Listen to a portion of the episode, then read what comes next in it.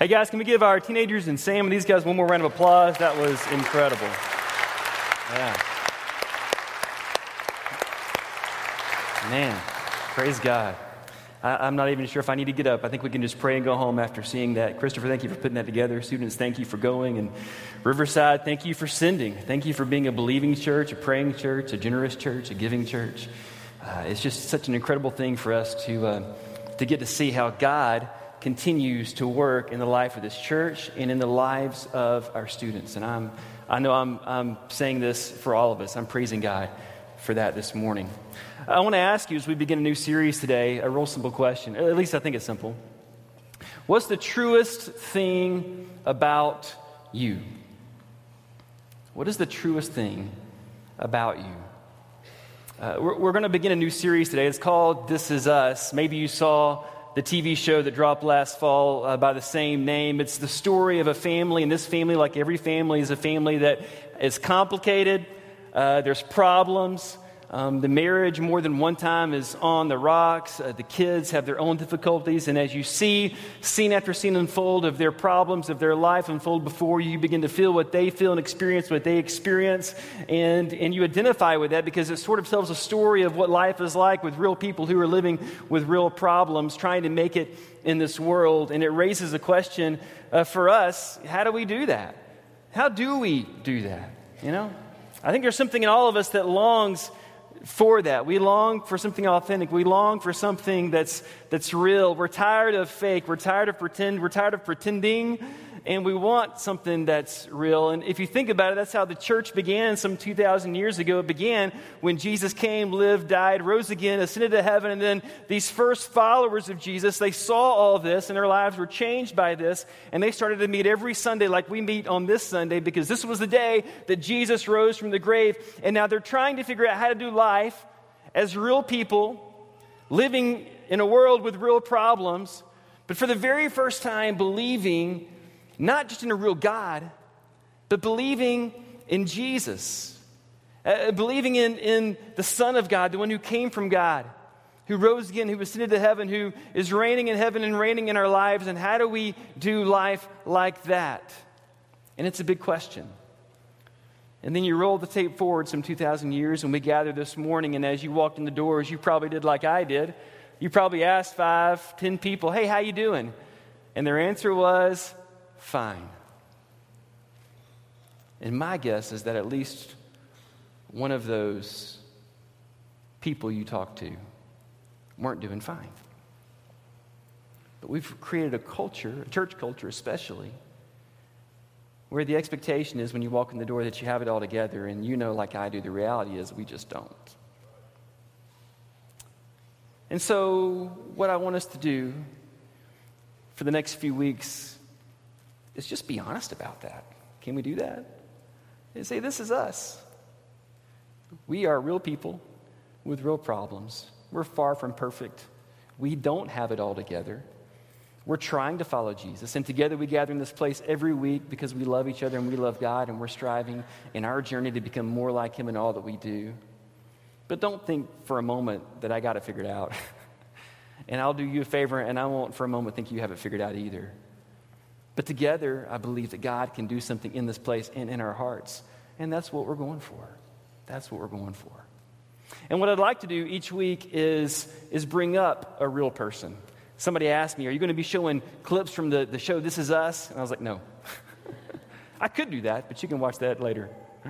What I'd rather do is bring up real people in our church family to share part of their life and part of their heart and part of their story with us because this is us. This is who we are. And I want us to, I really want us to do three things as we do this each week. One is I want us to really learn to listen, listen to each other and listen to each other's stories. Two, I want us to remember that whether you've been a member here for 30, 40, 50 years, whether you've been a member here for two years or two weeks, whether you've been visiting for the last few weeks and you're not sure yet, you're still kicking the tires, I want you to listen and lean in and remember that all of us are real people with real problems, and we don't have it all figured out. And third, I want us to see the difference that Jesus makes. I want us to see the difference that Jesus makes. So this morning, I want to invite my friend, Mayetta Morgan. If you would, Mayetta, come on up to the stage. Let me grab us a couple of stools here.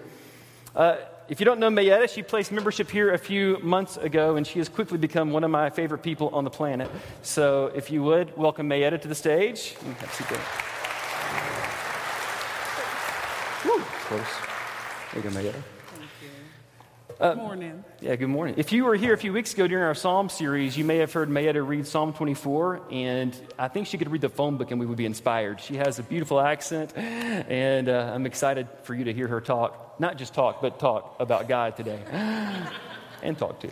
Mayetta, tell us, uh, tell the church a little bit about maybe yourself and how you came to Riverside.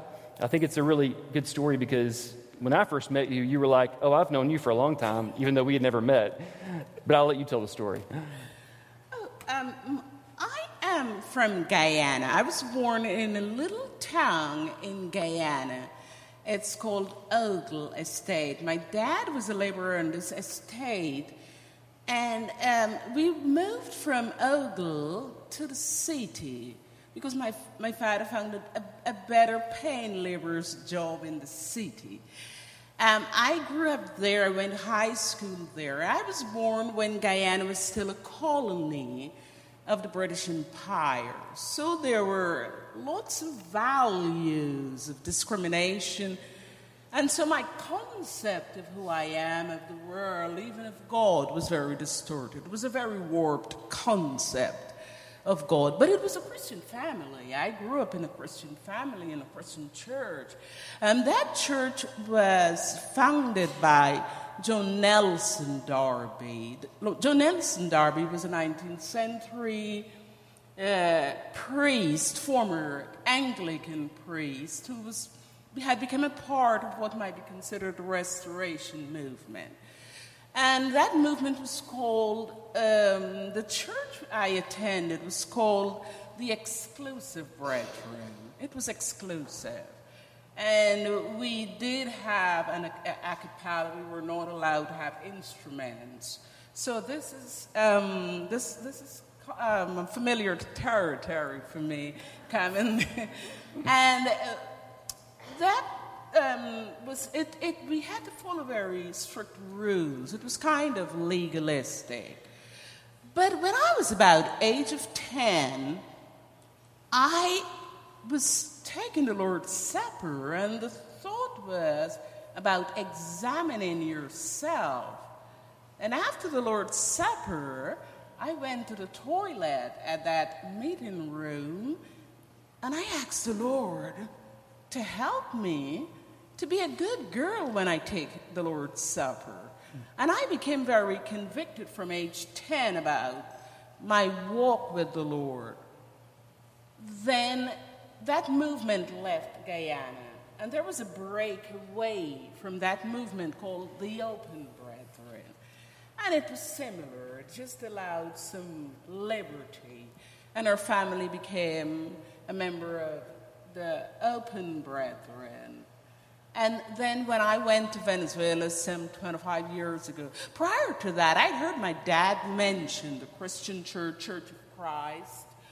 And so when I went to Venezuela, I, even though I was sort of disillusioned with the exclusive brethren, I still liked some of the structure. So I, once I heard of the Christian church, I became a member of the, the Christian church in Caracas, Venezuela. And from there, I was given the opportunity to study at Lincoln Christian College, and that's in, now it's it's called Lincoln Christian University. That's in Lincoln, Illinois. And there I obtained a degree in business administration. I initially wanted to study education with the hope of becoming a missionary. Uh, that, that, that plan did not go through, so I had to study um, um, business administration. Then I went back to the, I'm trying to give you the short version. then, then I went back to Caracas and went back into ESL. I taught English as a second language. There, while studying English, teaching English as, as a second language, I, ha- I allowed the questions, all the questions I had accumulated over my life about my faith and about Christ and about the body of Christ, I allowed them to emerge. And I had the tool of the English language, the grammar, and uh, the use of context to the use of context to study. And I started to study the scriptures. And what stood out to me was John 10 10. I'm come that they might have life and have it more abundantly. Mm-hmm. And that impacted me because I was accustomed to living to rules and sort of legalism. And I got rid of the rules in pursuit. I started to shadow Jesus, so to speak, and found he was a nice guy. he was a really, really nice guy. And I liked him. I started to like him more than love him. And as I got to know him, the golden rule impacted my life. Love God with all your heart, love others like you love yourself. And I discovered I didn't love myself. So, how do I love you? Yeah. How do I love God? If I don't love myself, I don't love you. And so I started, that became the goal of my mm. life to love. And I wondered what was what love meant. And I turned to the scriptures because now this guy is nice. Jesus is really a cute guy. I like him. And so the Apostle Paul gave me the definition of love 1 Corinthians 13. And as a teacher, I'm prone to consult the dictionary. So the definitions, I looked at each word and I realized some of that was not in my life. And so I turned to Jesus, this nice guy, to help me to love, to teach me what it means to love. And so, now how did I come to this body of believers? I was looking in line for a, a Christian church, Church of Christ, because at Lincoln Christian University we were taught Christian Church, Church of Christ are all from Alexander Campbell. So I was looking, either one would be fine with me. And I found this church, and I don't know, but I was attracted. And then I thought I'd come, and then I looked in line and I met Corey. I saw him preaching the Christmas sermon. And I, I thought this was good. These people seem to follow the Lord. And I came and I got, I got hooked. And that's where I am. Isn't that amazing? amazing story. um, one of the things I wanted you to talk about, Mayetta, because you've, uh, you know, um, I think you can speak to this. What, what do you do when you face difficult seasons in your own life? It depends on the season. It depends on the problem. Some problem, some difficult seasons I feel like a wounded soldier. I can handle this. Pray, and I, I have easy answers sometimes. But then there are situations in my life where I'm totally, totally impotent. No intellect, no past experience mm. can help me. I try to, to study the scriptures, and I seem not to get clarity. I try to speak to those who have more knowledge than I, and they don't seem to have clarity. I pray, and I don't seem to have clarity. Hmm. And so, what do I do? Psalm 121. I look unto the hills. And, I, and when my eyes are getting down, I do this. I say, keep it, keep there, look unto the hills. from whence cometh your help? Mm. Why? Because I am confident in the providence and wisdom of God. Throughout my life, I have seen God work in little ways and in big ways. And then I remind myself many times of God's working in Israel. I love watching God and Israel. And I can't point a finger at Israel in its, in its miserable failure because it was a difficult situation for mm. them. But I see the providence of God, and that encourages me. And I try hard to nourish my faith in the Word. I read it when I when sometimes my mind is so troubled I cannot focus. So I thank God for technology and I just listen to the word. I go to YouTube and I listen to the word because I can't read and the, the, the printed word. So I try to keep my mind fed on the word of God. Thank you, Mayetta. Uh, one time you told me, we were talking, and you said, you, you quoted Paul's words when he said that nothing really, nothing else matters except Christ and Him crucified. And one thing I wanted you to speak about before we kind of wrap up this short piece is you know, how, how do we worship in the middle of, of our crisis, in the middle of trouble? How do we, how do we, how do we worship in those times? The, the first part of the question is Christ and Him crucified. Hmm. Why that matters to me? I grew up, like I said, in a movement that was exclusive, so to speak. And so there was a time when I was, there, there were lots of denominations, and, and, and people say these denominations seemed to compete with each other. And then my mind went back to First Corinthians, where the believers, Paul said, You're saying I'm Paul, and I'm of Apollos, and I'm of Christ. And that seemed so arrogant to Paul.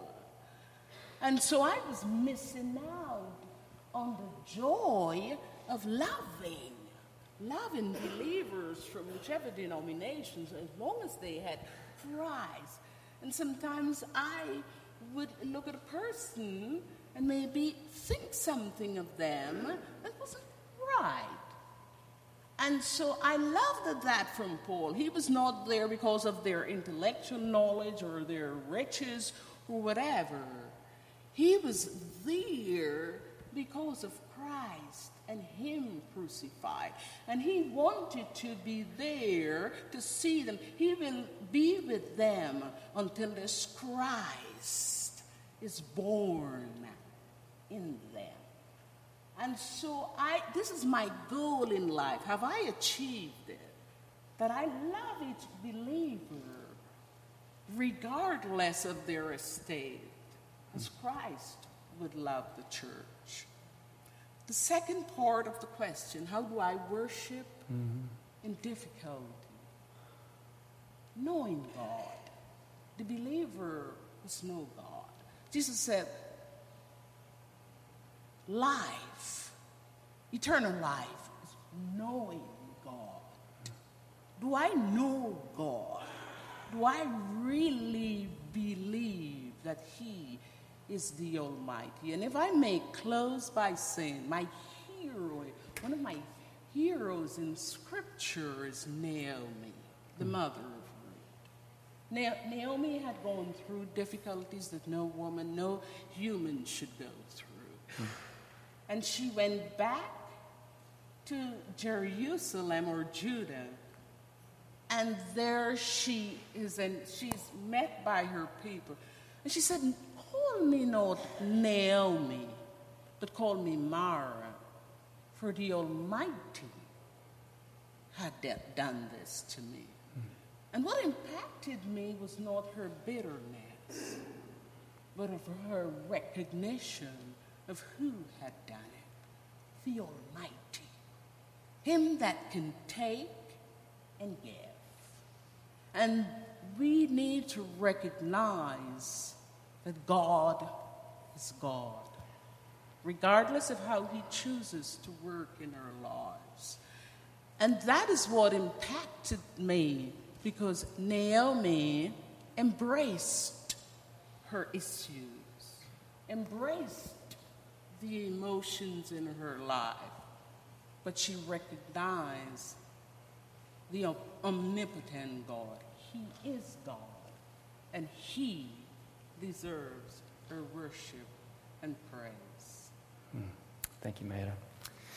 Uh, you may or may not know Mayetta's whole story, and we don't have time to share it this morning, but I would like for us, if it's okay, to pray with you, um, just as a, as a faith family here. And I'd like to ask you to, to join me in prayer as we go before God, uh, because there are some things in your own life that are a struggle right now, and we want to keep giving those to God and asking for His help and His hope and His healing. So, yeah, let's, let's if you would, let's pray.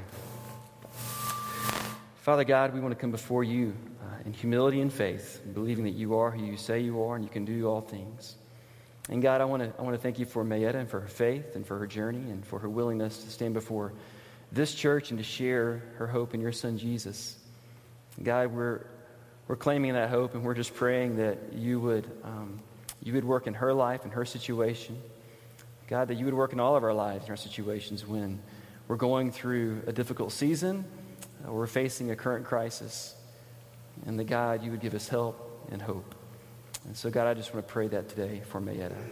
Uh, God, would you enter into her story? And would you be the author and would you work all things out for her good and for your ultimate glory? God, this is our prayer through Jesus. Amen. Amen. Thank you, Mayetta. If you would, let's thank Mayetta one more time.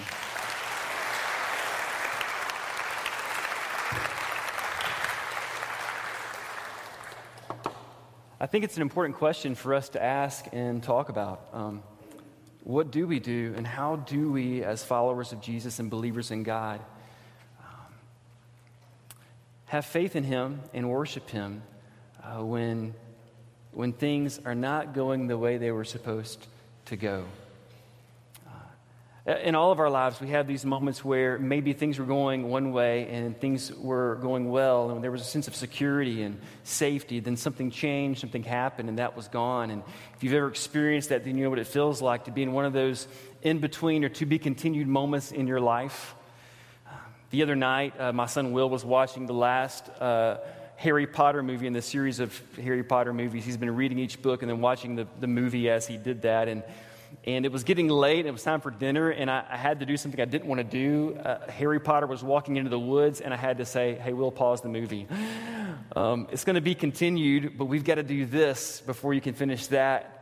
He did get to watch the rest of the movie the next day, but it was one of those to be continued moments, and it was one of the worst possible moments to stop the movie. And some of you, you know what this is like. Your life is like that, right?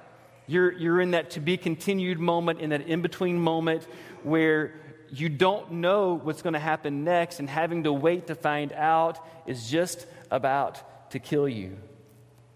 But what, what happens? What happens is it's in those to be continued moments, it's in those in between moments that the source of our faith is revealed. And that's what happens in the, the story I want us to look at today. So if you have a Bible or a Bible app, if you want to open that up to Acts 16. Acts is, is, a, is the story of the church. It's the story of what happened after Jesus returned to heaven and, and his first followers were trying to figure out how to do life. And, and there's a couple of guys by the name of Paul and Silas, and they're on a mission trip, just like our teenagers were.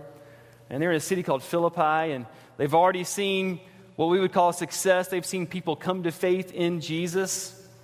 But then this is what happens in Luke 16, and we'll start in verse 16. It says, One day as we were going down to the place of prayer, we met a slave girl who had a spirit that enabled her to tell the future, and she earned a lot of money for her masters by telling fortunes. She followed Paul and the rest of us, shouting, These men are servants of the Most High God, and they have come to tell you how to be saved. Now, I'll admit, this is a bit of a strange story, right?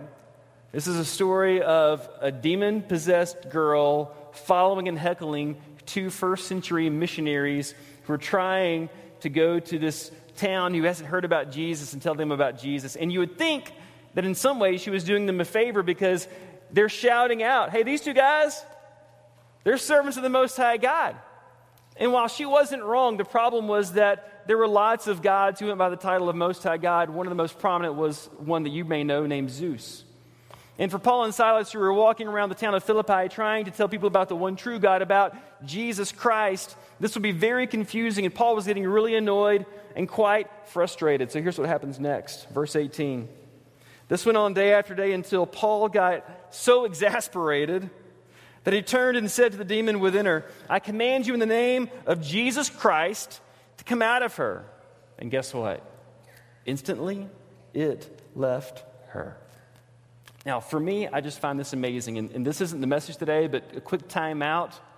I think it's amazing that the Holy Spirit within Paul was so much more powerful than the evil or unholy spirit within this poor, possessed slave girl. So don't ever underestimate the power of the Holy Spirit inside of you. Verse 19. Her master's hopes of wealth were now shattered. So they grabbed Paul and Silas and dragged them before the authorities at the marketplace. The whole city was in an uproar because of these Jews, they shouted to the city officials. They're teaching customs that are illegal for us Romans to practice. Well, a mob quickly formed against Paul and Silas, and the city officials ordered them stripped and beaten with wooden rods.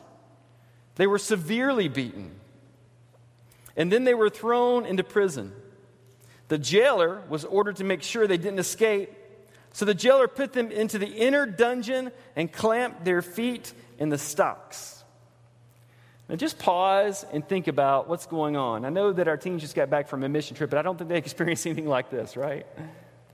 Here, Paul and Silas came in. They've already had some success on the mission trip in this town called Philippi, where they've seen people come to faith in the Lord Jesus Christ. They're being heckled by a demon possessed girl, and they decide to cast this demon out. And I have to believe there's probably two reasons for this. One is yes, it was truly disrupting the mission that they were on. But also, I can't not believe that Paul and Silas didn't have some measure of compassion on this poor girl, someone's daughter, who was literally possessed by an evil spirit. And, and, and I wonder if this girl, somehow inside of her, if she's not thinking, if I can follow these guys long enough, maybe they'll help me. I do find it incredibly ironic that this demon who was known for being able to tell the future didn't know what was going to happen to him. But Paul and Silas set her free, deliver her, but because it was going to mean less money for her former masters, they have Paul and Silas literally stripped, literally beaten with rods. Their backs are bloodied, thrown into the innermost part of a maximum security prison where their hands are shackled to the wall and their feet are put in stocks. And it's at this point in the story that it's an in between moment, isn't it? It's a to be continued moment. Like, we don't know what's going to happen next. And it begs the question what do you do? What do you do in the to be continued in between moments of your life? What do you do when it seems like all hope is lost? What do you do when you don't know what's going to happen next? What do you do? What do you do when you're asking the question, Where are you, God? What do you do when you look around and you're like, This is not what we thought was going to happen? What do you do? I want you to see what Paul and Silas do. Around midnight, Paul and Silas in a maximum, maximum security prison, black, backs bloodied, beaten to a pulp, hands shackled, feet in stocks, were praying and singing to God. And the other prisoners were listening. In the middle of the night, with no hope in sight, Paul and Silas were worshiping. Wow. And the other prisoners were listening. And it made me think, you know, when the world around us sees us worship in the middle of our pain, they wonder. They have to wonder what's different about these people? What do they know that I don't know? What do they have that I don't have? Paul and Silas, in the middle of their pain, in the middle of the prison, were in worship.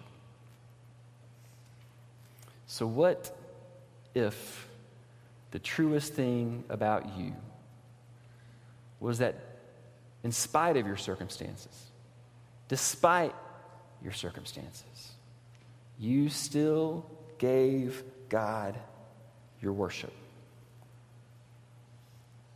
What if the truest thing about you and me as people who believe in God and follow Jesus was that even in the middle of the darkness, even in the middle of those in between seasons, even though maybe you're between jobs or you got more bills than you can pay or you're still waiting for the test results to come back or you don't know what's going to happen with your kids or your relationship is falling apart or the world is spinning out of control or you fill in the blank when you don't know what's going to happen next and it feels like everything is out of control around you and you don't know what's around the next corner and you've got more questions than you have answers, what if the, the truest thing about you and me is that even in the middle of that kind of uncertainty, we still gave God our worship?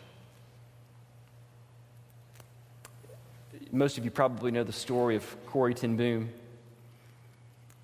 Because her and her family tried to help Jews escape from Nazi oppression and the Holocaust, she herself spent time in a Nazi concentration camp. And I want you to hear what, what she wrote. She said, I've experienced his presence, God's presence, in the deepest, darkest hell that men can create. I have tested the promises of the Bible, and believe me, you can count on them. I think Corrie ten Boom knew the exact same thing that Paul and Silas knew. And it's the same thing that I want you and I to know. And it's the whole reason I'm here today, is to tell you this that there is something powerful about you giving God your worship in spite of your circumstances. There is something powerful about you giving God your worship. It, it, it proclaims and it declares who our faith is in and where our help comes from. It's like Mayetta said, her story is our story, that when we're in the middle of the darkest night, that we can, yes, Psalm 121, look up to the hills because we know where our help comes from. There's something powerful that happens when you and I still give God our worship in the middle of our darkness, in the middle of our uncertainty, in the middle of the unknown, there's something powerful that happens. There's something that changes in us and changes around us. And maybe what the world needs now is to see the church. It needs to see people who believe in God and who are followers of Jesus, despite the uncertainty in the world around us, despite everything that's going on around us, to be responding to God in full on praise because we know that that is where our hope and our help comes from. Church, if you would, let's, let's stand together. There is more to the story. If you keep reading what happens with Paul and Silas that night, well, it's in verse 26. It says, Suddenly, suddenly there was a massive earthquake, and the prison was shaken to its foundations, and all the doors immediately flew open. And the chains of every prisoner fell off. Now, I don't know about you, but earthquakes don't normally do this. Earthquakes make things fall, they trap people in places like dungeons. They're not known for, for making handcuffs come off and stocks fall off your feet and cell doors swing wide open, but this earthquake did. This earthquake did. And when that happened, the Roman jailer that night looked over at Paul and Silas and the other prisoners who were now miraculously set free, and he was about to fall on his own sword and kill himself because he knew if they escaped, then he would die, and he was going to leave his wife, a widow, and his children fatherless.